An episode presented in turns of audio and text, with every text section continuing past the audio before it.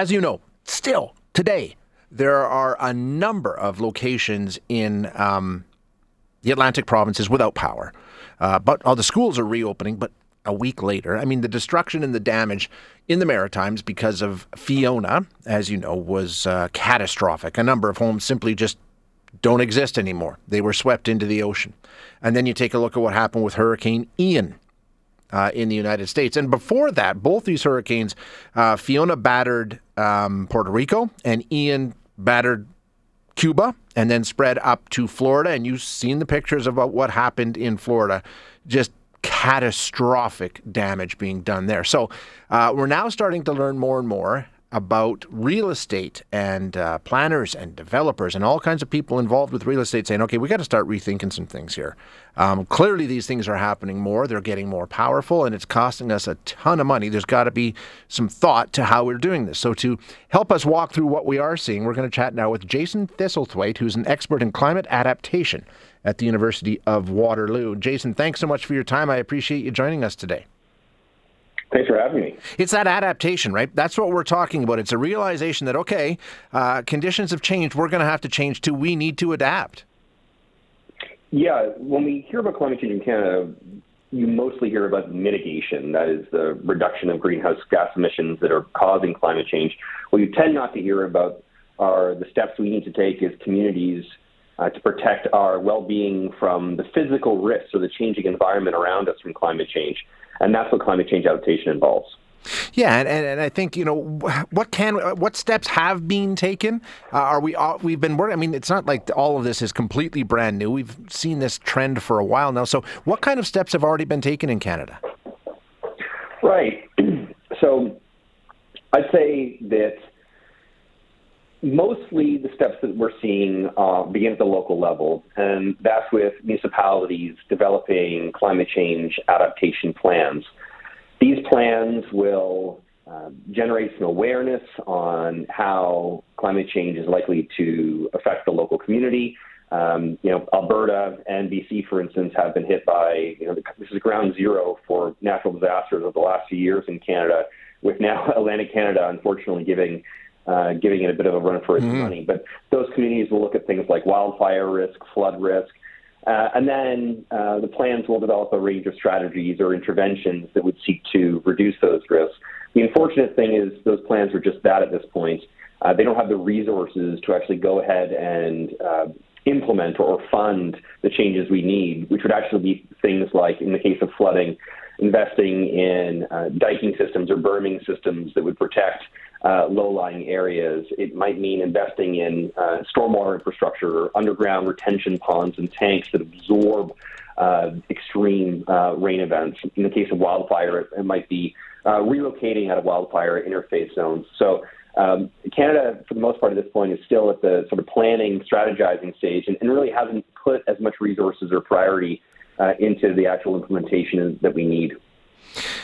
I mean, based on what we've seen just in the last week, obviously the we're behind the curve. I mean, it's already happening. So, uh, what what kind of things have been done in the past?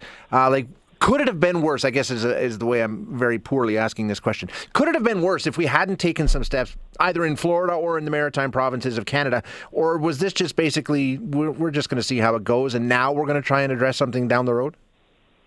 Oh, absolutely, it could have been worse. And I think this is an important point to remember. The textbook for how we adapt is, is fairly well known. We actually know all the solutions for how to do this.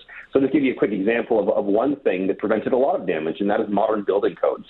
Um, you know, th- there were, for instance, new builds in Florida that withstood uh, a lot more of Hurricane Ian's wrath than, than, the older structures. And I'm sure there are similar outcomes uh, in Atlantic Canada as well, right? But you know, but where we're behind. Um, are things like critical infrastructure. So power being out for as long as it is. I mean, you know, we're a, a developed country. I mean, to a certain extent, it's somewhat inexcusable that we're, that we're not that we don't have our infrastructure better adapted to uh, withstand uh, the types of extremes that we're seeing. And it's a fairly simple solution with how you keep the power on, and it's you bury the infrastructure, right? Yeah, yeah. Uh, it, it's not exposed to, you know, and, and most new developments in Canada, they bury the infrastructure. So we should be looking at places like PEI and elsewhere where we have this sort of legacy, older built infrastructure that we know is going to be exposed to things like hurricanes, and, and actually put you know put our money where our mouth is and, and, and bury that type of stuff. Yeah, so it's not necessarily new builds, things like that. We also got to retrofit a bunch of stuff that's already there and sort of strengthen it. And in some cases, we may be looking at not uh, with existing builds, not just uh, strengthening or defending it, but, but seeking other locations uh, to develop, or, or the strategy that's broadly known as strategic relocation. So this would be recognizing an area that where recurring risk is continually happening. So um, a, a, place would be like Gatineau, Quebec, which in 2017 and 2019 saw devastating flooding. And in that community, the province and the community decided that the, the benefits of allowing people to continue to live in a particular area exceed the cost of the government purchasing those properties as an incentive to relocate elsewhere. Uh, so this is something that in the so worst case scenario situations that we're starting to see a lot of communities in Canada consider. And you know what? I mean, we, we were a lot of people focus on oh it's going to cost so much it's so much blah blah but there's also an upside right i imagine if you're a community that's really forward thinking and you're doing a lot of the things to try and adapt and mitigate some of the damage that might be done uh, it makes your location more attractive in these changing times?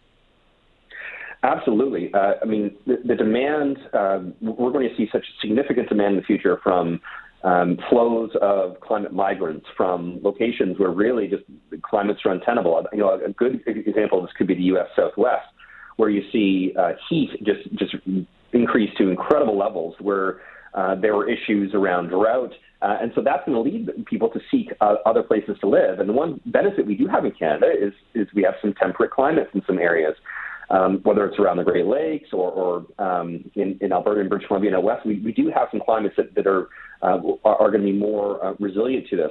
So there, there's going to be demand for climate resilient communities.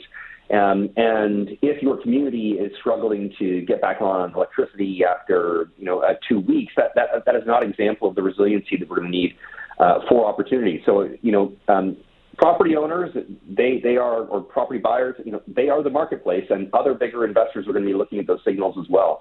So I think it's important that um, when we talk about climate change, that we understand that, there's, that if we do it right, there's a potential to turn this from a risk into an opportunity. Exactly, exactly. Yeah, Jason, great conversation. Thanks so much for joining us. Appreciate the time this morning. That's Jason Thistlethwaite, who is an expert in climate adaptation at the University of Waterloo. And uh, I think he's right. And I think there's all kinds of talk about that. Imagine being an insurer. Um, what what's going to be the limitations, the restrictions, the cost of somebody in Florida trying to get insurance for their home built along the coast? I don't like your chances. And you know, now you're going to have to take a look at the Maritimes as well, right? And what happened there. Hi, it's Shauna, and I might be a bad parent because my kids think french fries are vegetables. Hey, it's Ryan, and I might be a bad parent because I went out for wings when my wife was in the hospital after giving birth. Johnny here. I might be a bad parent because in my house, the tooth fairy gives pocket change. But we're not alone. Len emailed us and said his six year old daughter's Tarzan moment going from love seat to lazy boy by curtains made him more proud than any dance recital. and Andy left his two year old at the rink. All right, guys, I'm sure we're not alone. Like Andy's kid. For stories and confessions like this, make sure you check out our podcast. It's called Bad Parents, and it's available wherever you get your podcasts. I left a glove at the rink.